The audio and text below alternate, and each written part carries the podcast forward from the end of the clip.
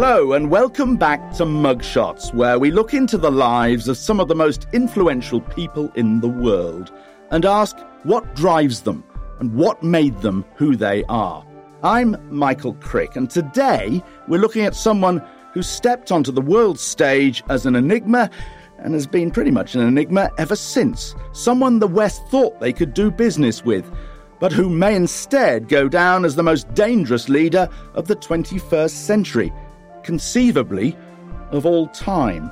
He simply said, well, Russia's not going to stand in a queue with a bunch of countries that don't matter.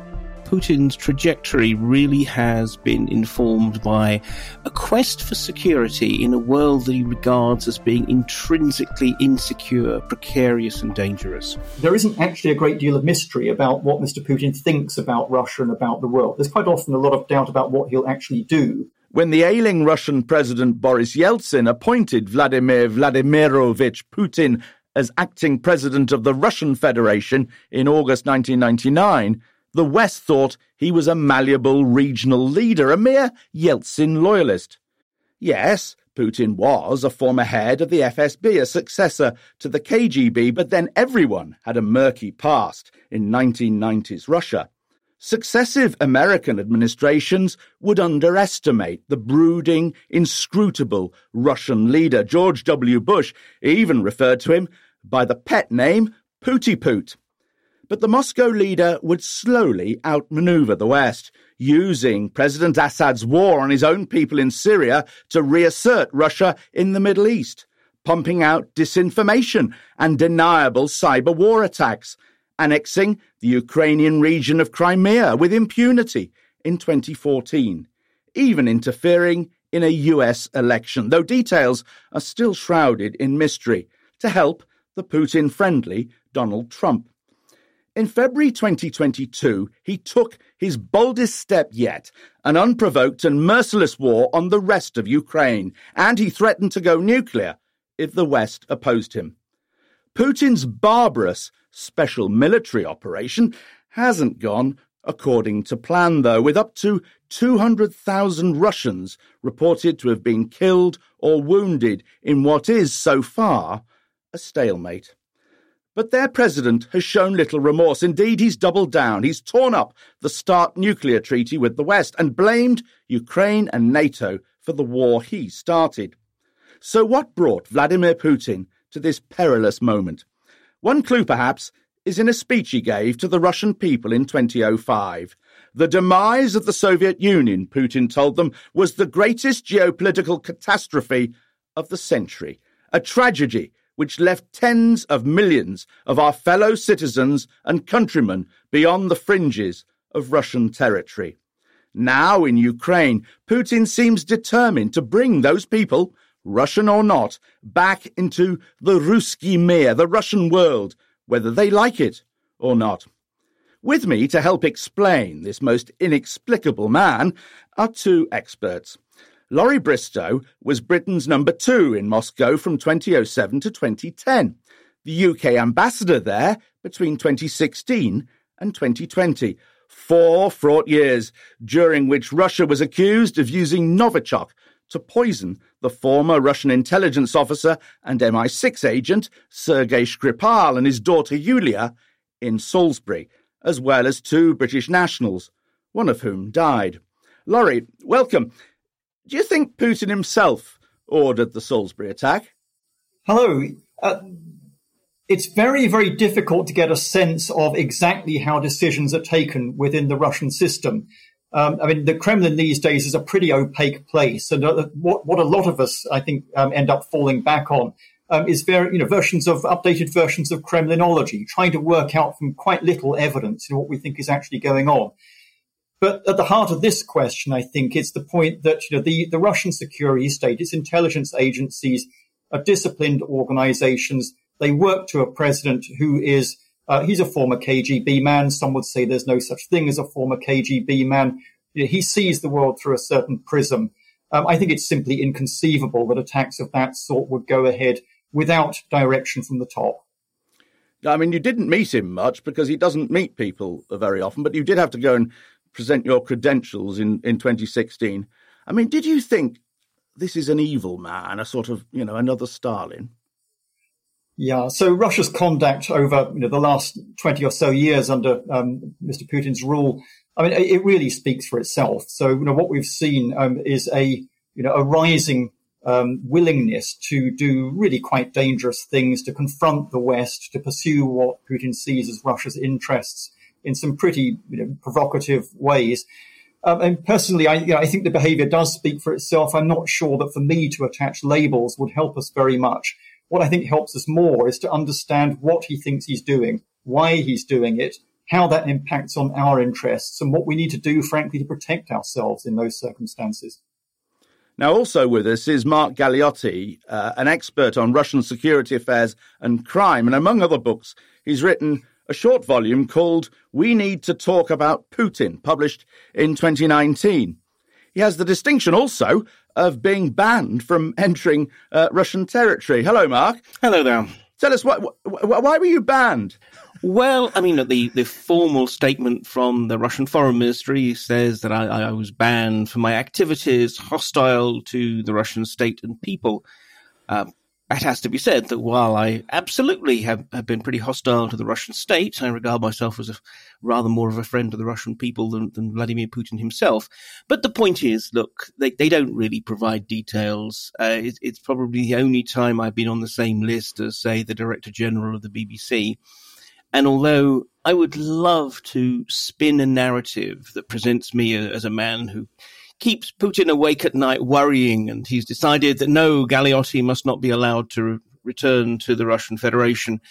I mean, in, in reality, it was clearly they were looking for a list of people for uh, sort of purposes of, of tit for tat, barring and some, you know, probably some overworked junior staffer at the Russian foreign ministry was told to come up with a list of 29 or so Brits who in recent times had been relatively high profile and outspoken against the regime. And there you go. I happen to be one of the ones who, on whom this person's eye are lit. Now, the subtitle of your book is How the West Gets Him Wrong. In what way did the West get him wrong? And I mean, is it possible that the West got him right and that you got him wrong? Oh, of course not. No. Um, yeah, I mean, in, seriously, look, clearly there, there, there is both hubris and marketing in that subtitle. But I think very much, look, the essence of that book was to take a whole bunch of commonly circulated and I think rather problematic myths about Putin. Because the funny thing is this, in many ways, Putin is a very boring, drab, grey figure. He's certainly not larger than life. In many ways, he's much smaller than life.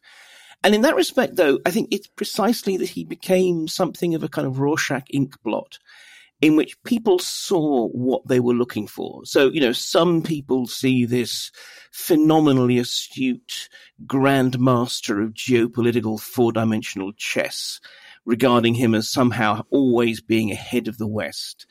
Others see him as some ruthlessly committed ideologue.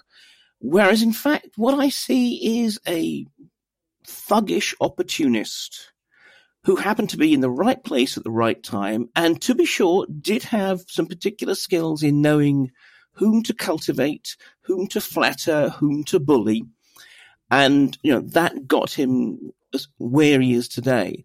But I mean, as we've also seen, I mean, his, his real skills in terms of managing his country have been dramatically lacking and the historical legacy that he will leave behind is a disastrous one. So I think this is it. It, it really was more than anything else an attempt to cut him down to size. So we didn't treat him as being more formidable than he actually was and is.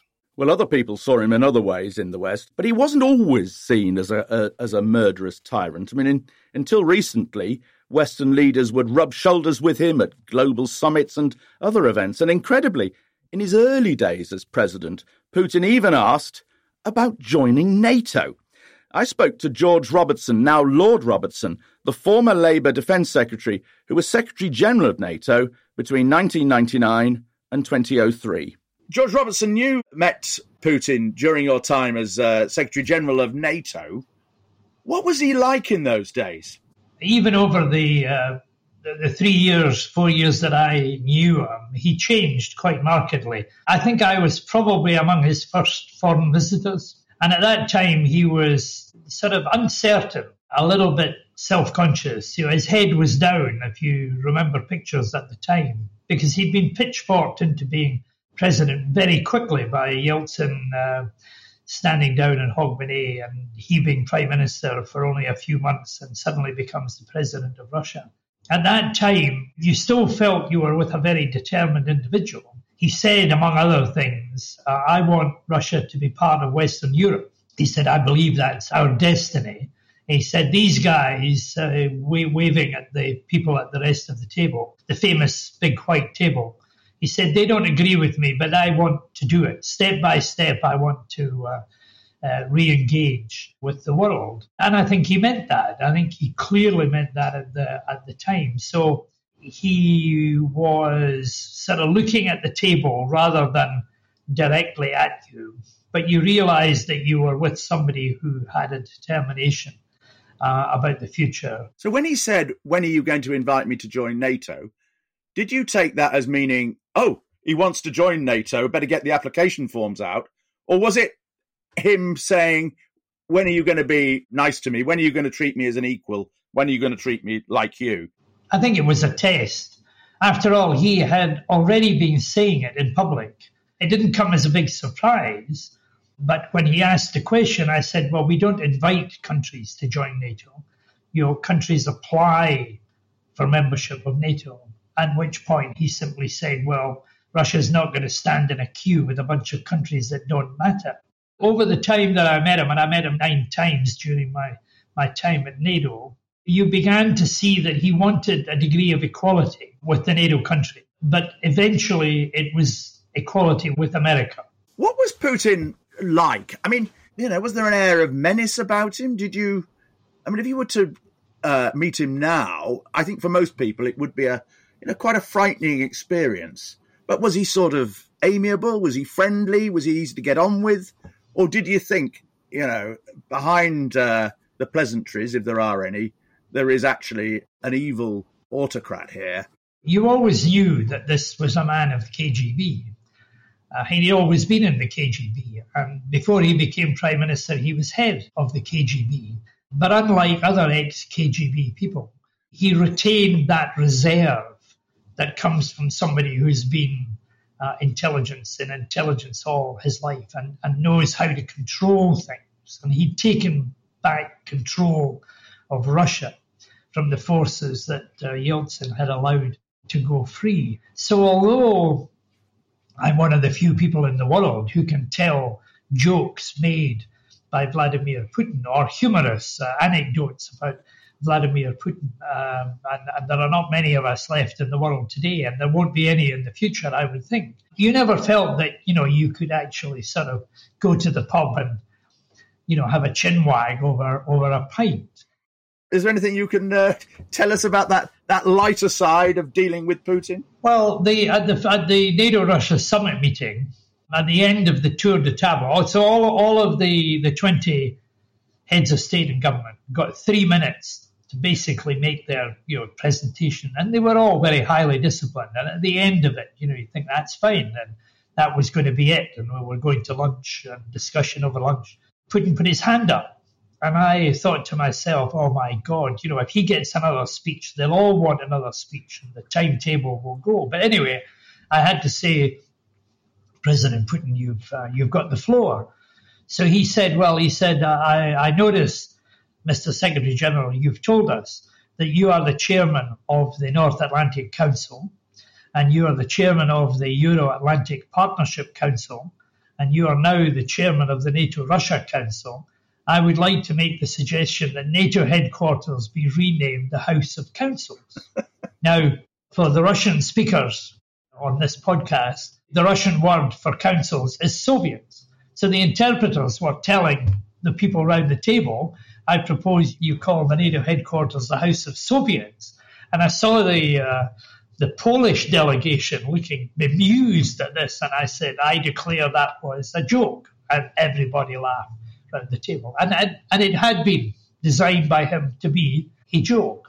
Vladimir Putin's journey to power began in obscurity and hardship. He was born in 1952 in post war Leningrad, what's now St. Petersburg again, a city still recovering from the destruction of the Second World War.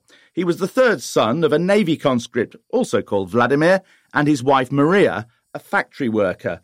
Both his older brothers had died, one during the Nazi siege, and the family suffered hunger, cold, poverty, and crime, and their block was infested with rats, which Vladimir enjoyed chasing.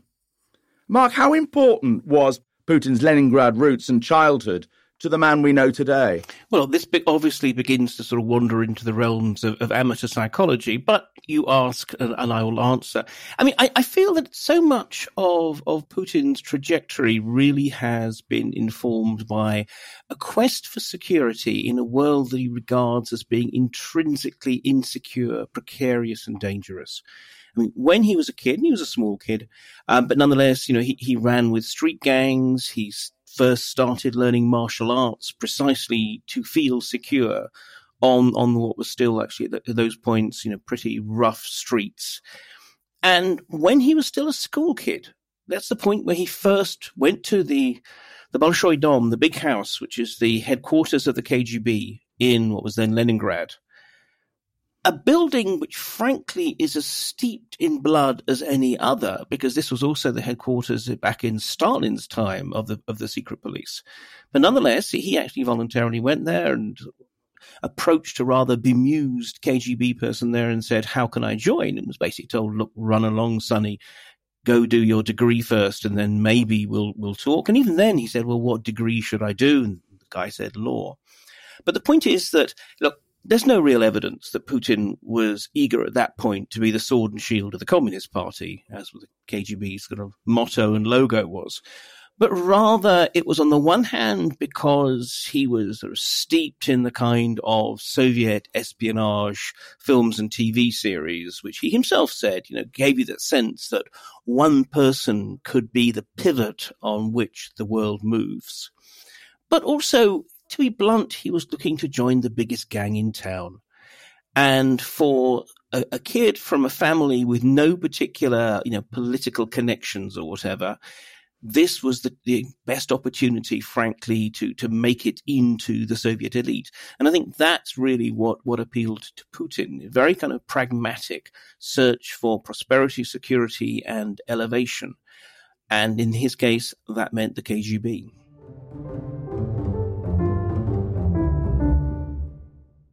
Hi, I'm Katie Riley. On the Slow Newscast from Tortoise, Donald Trump became the first former U.S. president in history to face a criminal trial. The defendant repeatedly made false statements on New York business records. This is not a trial. This is not a, an act of criminality. We cannot and will not normalize serious criminal conduct. This is the story of his first week in court, told through the transcripts. Listen now to the Slow Newscast wherever you get your podcasts.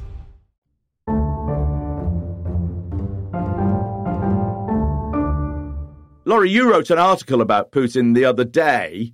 And when you were in Moscow, and indeed back here in London dealing with national security issues, looking at Putin's psychology, what do you think were the leading influences from his past life on the character of this man? The nature of the formative experiences in people's lives, you know, that of uh, Vladimir Putin, but also you know, other Russians actually um, of uh, a similar age. Um, and the other is to think about the stories um, that nations tell themselves about their own history and about their own place in the world. So on the first of those, I think you know the formative experiences that I'd focus in on. Uh, first of all, it's uh, Putin's um, experience as a you know young, relatively junior KGB officer in Dresden um, as the uh, as the German Democratic Republic was collapsing around him. Uh, I, of course, remember that period as one of this just unbelievably uh, exciting and positive uh, change in the world that I had grown up in. I think his understanding of that was rather different from the accounts that have come uh, come to us of, of how he saw that period. The other, of course, you know, really big set of formative experiences were those of the 90s that's an experience of him being um, a staffer to Anatoly Sobchak, trying to make the books balance, trying to get food into St. Petersburg, um, and living through, you know, the, the fear, the fall in living standards, the loss of prestige and all the rest of it, um, of a country that was going through all the turnarounds um, of the 1990s. Um, and in the latter part of the 1990s, you know, having a president um, you know, who was drunk quite a lot of the time, you know, who kept himself in power by some fairly dubious means. Um, and so when Putin was elevated to the Kremlin, um, a sense that actually he was going to restore order and respect for Russia in all that context. The thing about the stories that t- people tell themselves and that nations tell themselves is no less important. So, uh, with the Great Patriotic War, as it's known in Russia, I think the really important thing for Westerners to understand about this is this is one of the very few things in Russia's recent history of which all Russians are genuinely proud. I mean, it's something that's been used to build a sense of nationhood. It's been used to build also, frankly, a sense of geopolitical entitlement. And now, of course, it also underwrites um, a large part of the early justification for the attack on Ukraine. So the, the invasion of Ukraine this time last year um, was justified by the wholly absurd claim that Ukraine had been taken over by Nazis, and therefore um, you know, Russia needed to do something about that. Now, Alexander Sobchak, you, you mentioned there, was the, the mayor of uh, St. Petersburg in the 90s. And Putin had left the KGB in 1991. And by 1999, he was first acting president. Uh, eight years. How do you rise so quickly in just eight years, Mark? Essentially Putin understood that the best way to move in those circumstances, particularly when it sort of the whole nature of the state was changing, was to become indispensable to the right people. I mean, as, as, as Laurie has rightly mentioned, he very much sort of quickly moved to become Anatoly Sobchak's right hand, his enforcer when need be, the person who, on behalf of the city government talked to a whole variety of interlocutors from international corporations to organized crime. And, you know, when need be, he was, he was the bag carrier as, as well.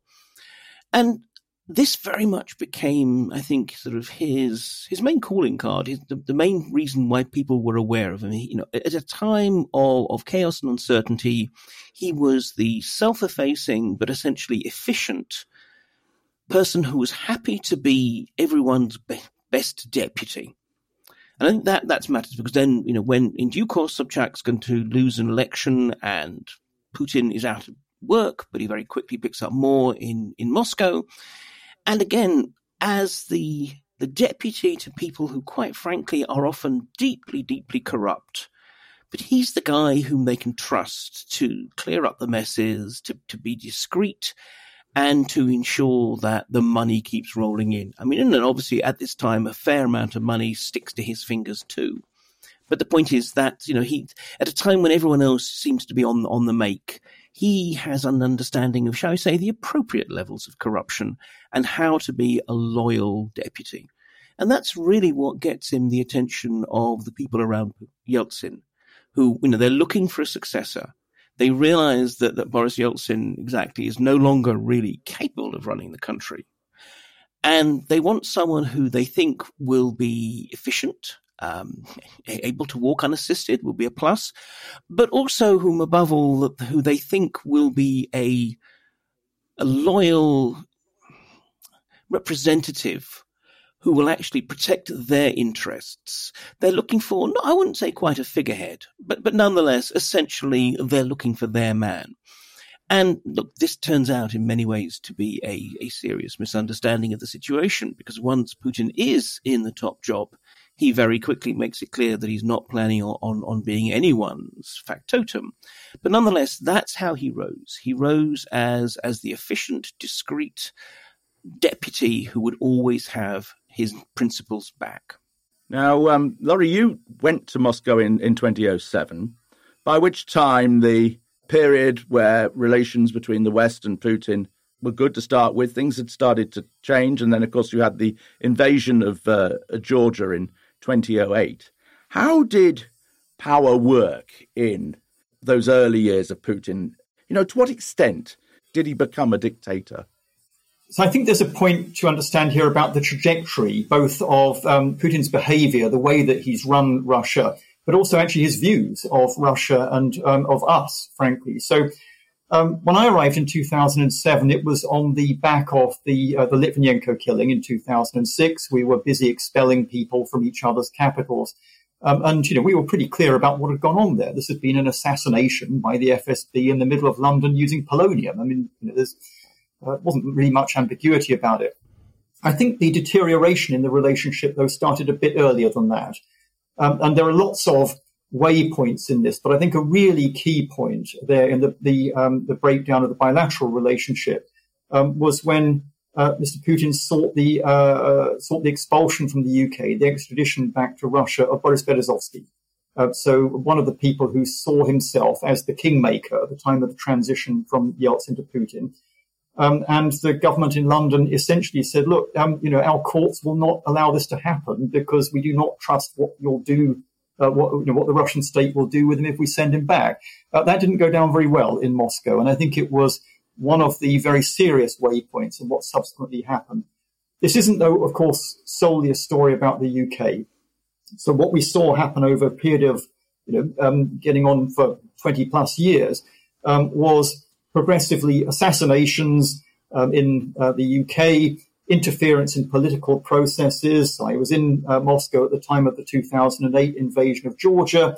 I was back in London dealing uh, with some of the aftermath of the uh, the annexation of, of, Crimea in 2014 and uh, Moscow stoking up of the war in the Donbass um, and you know, then on into what happened uh, this time last year. So what I think we've seen over that time is a hardening of Putin's view of Russia itself and Russia's place in the world, and a greater willingness to do what it takes to um, uh, you know to assert Russia's interests. He sees them. Um, what we've also seen in that time, I think, is um, a, um, uh, a, a greater understanding in the West of what actually is happening um, in Russia and what it means for our interests. So I, I always used to say for, for many years, there isn't actually a great deal of mystery about what Mr. Putin thinks about Russia and about the world. There's quite often a lot of doubt about what he'll actually do. But if you want to know what he's thinking, listen to what he's saying. And he's been saying it loud and clear for a number of years.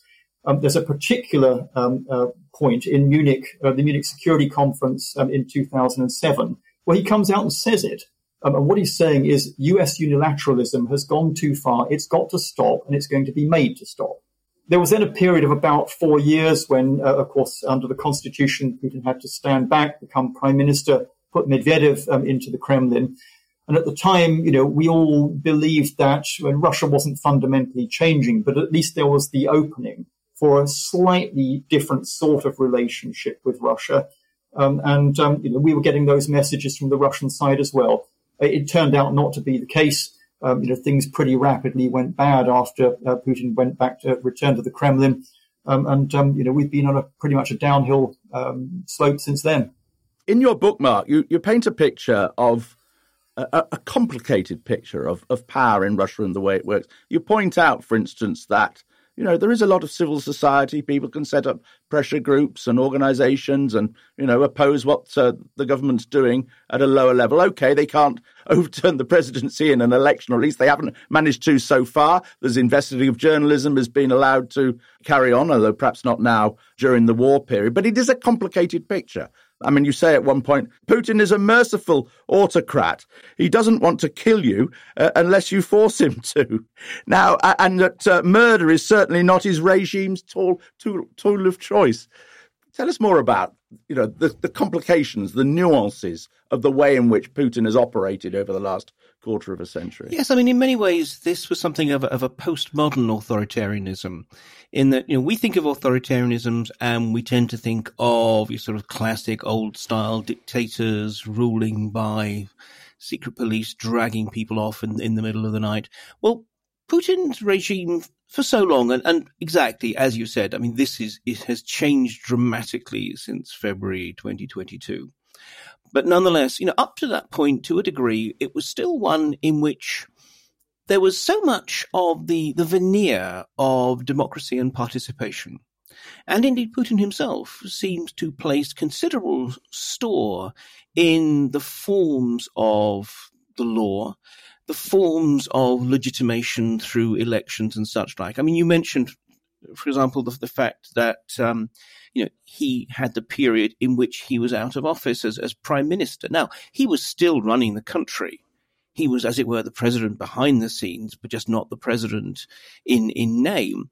But still, rather than just simply ignore term limits, he felt he needed to, to go through the motions.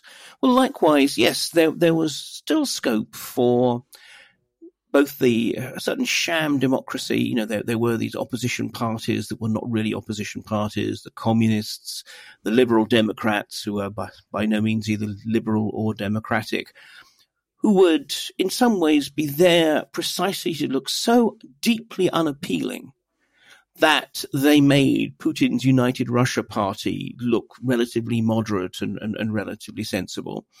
And likewise, Putin himself liked to be able to con- contrast himself with, with, with other figures. Of course, when push comes to shove, every election was, was rigged.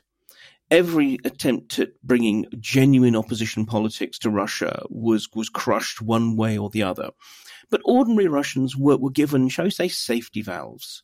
They could absolutely they, they could organize, they, they, they could campaign, as long as they, they pretended that it was always just on local and very specific issues.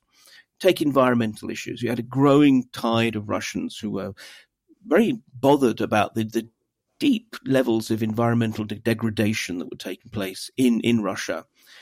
And and they could they could mobilize, they could organize, but it always had to be about the specific issue. This particular rubbish dump that was leaching chemicals into the water table or whatever. And they had to pretend that it was just about that as if that was an aberration of the system, rather than recognizing that it was because of the, the corruption and the essential uncaring bureaucratization of, of the government as a whole. So, you know, he, he understood that actually the best way in, in, in the modern media age was, was, was to give the population bread and circuses. And that includes a certain semblance of democracy, as long as in practice you, you control the levers of power. Now, that has actually been, been de- decaying even before the invasion of Ukraine. I mean, in many ways, this, this system had sort of uh, almost played itself out and had begun to basically lose even the kind of pretense of legitimacy. And obviously now we're in a increasingly what is in effect a martial law regime. But for a long time, this is the this is one of the paradoxes of, of Putinism. It was an absolutely controlled political system, and yet one which chose to allow sectors of activity to be open to a certain degree of civil society. Laurie, is Russia stuck with Putin now? I mean, there is officially meant to be a presidential election next year, but it, it, does the war mean that he's going to have to carry on, uh, possibly for life? I think this is a really difficult question now. So uh, it's deeply bound up with what we think might happen um, in the war um, in, in, the course of this year. So as of today, um, I mean, my take on that is I don't actually see a route to rapid and complete military victory for either side, uh, you know, unless and until something dramatic changes um, on the battlefield nor do I see the basis for a negotiation. I mean, you know, where do you negotiate when one side wants to eradicate the other side and the other side doesn't want to be eradicated? I mean, you know, it's, it's possible that at some stage they might get into a discussion about a ceasefire, but that's a wholly different thing with its own uh, risks and problems. So what I think that means for the election next year is this. So first of all, it's not an election. I mean, in, in any Russian presidential election, there's one candidate and one voter. Um, and you know all the rest, as, as Mark says, is um, cosplay essentially around that. But it might have been an opportunity, if there wasn't the war going on, for him to say, "Right, that's it, I've done enough." Um, but I, we're clearly not going to have that, are we? Well, so that I think is the really big question. I mean, I've thought for some years now that there's really only one serious question um, in Russian domestic politics, and it's the question of the succession. So, how, in what terms, um, and to whom and when uh, will Mr. Putin pass on power? Um, I think he went into the war probably thinking that it would be a short, victorious war that would create better options, you know, create the, uh, a more controlled environment in which to address that question. But what I think he's got now is he's stuck.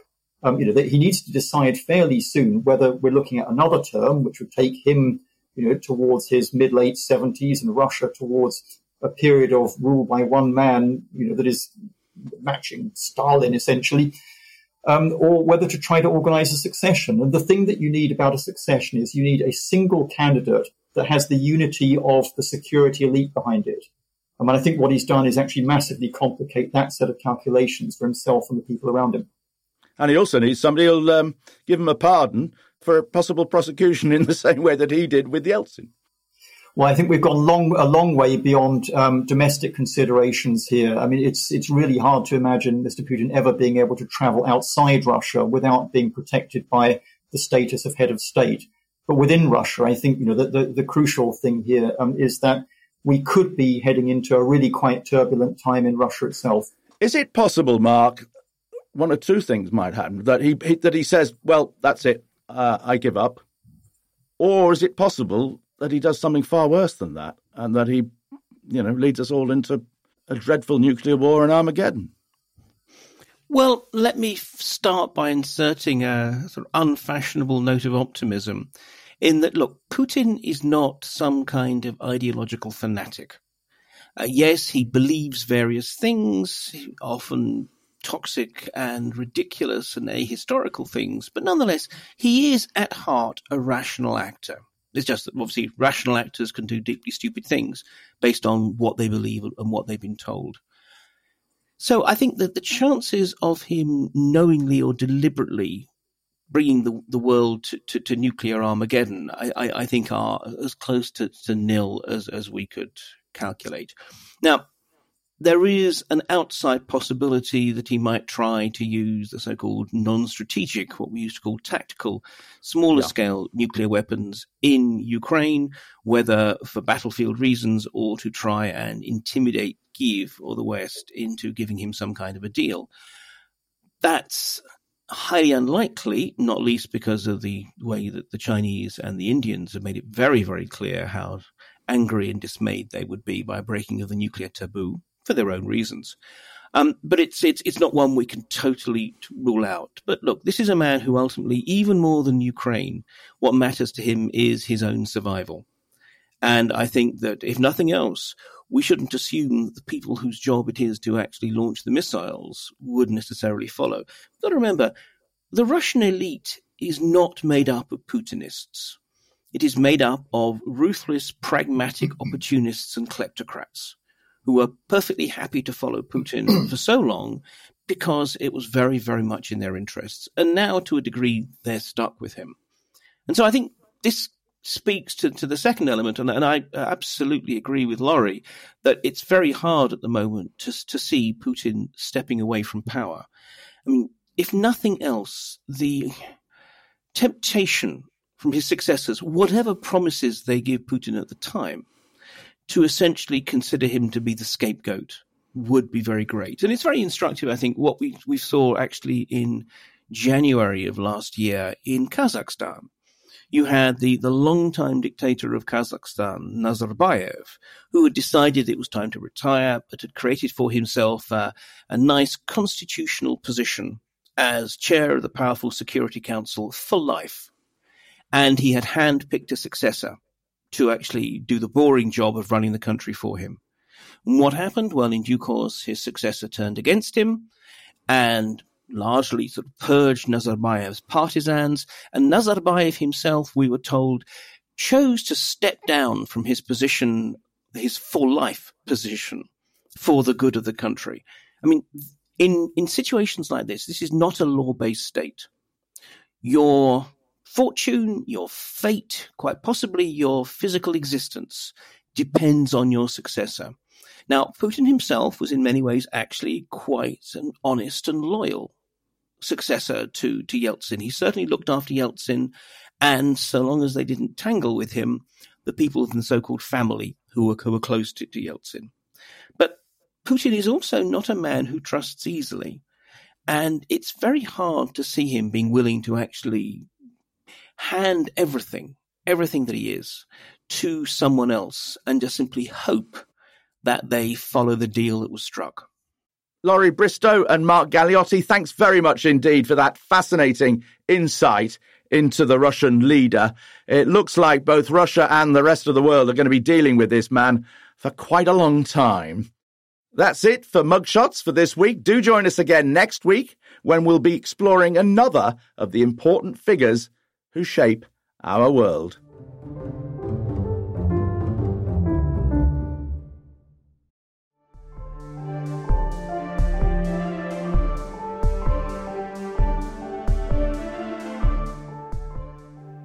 Mugshots was written and produced by Michael Crick Neil Fearn, and Jack Gerbitson. Additional research by Mathilda Walters. Audio production by Robin Leeburn and me, Alex Rees. Music by Jade Bailey. The group editor for Podmasters is Andrew Harrison. Mugshots is a Podmasters production.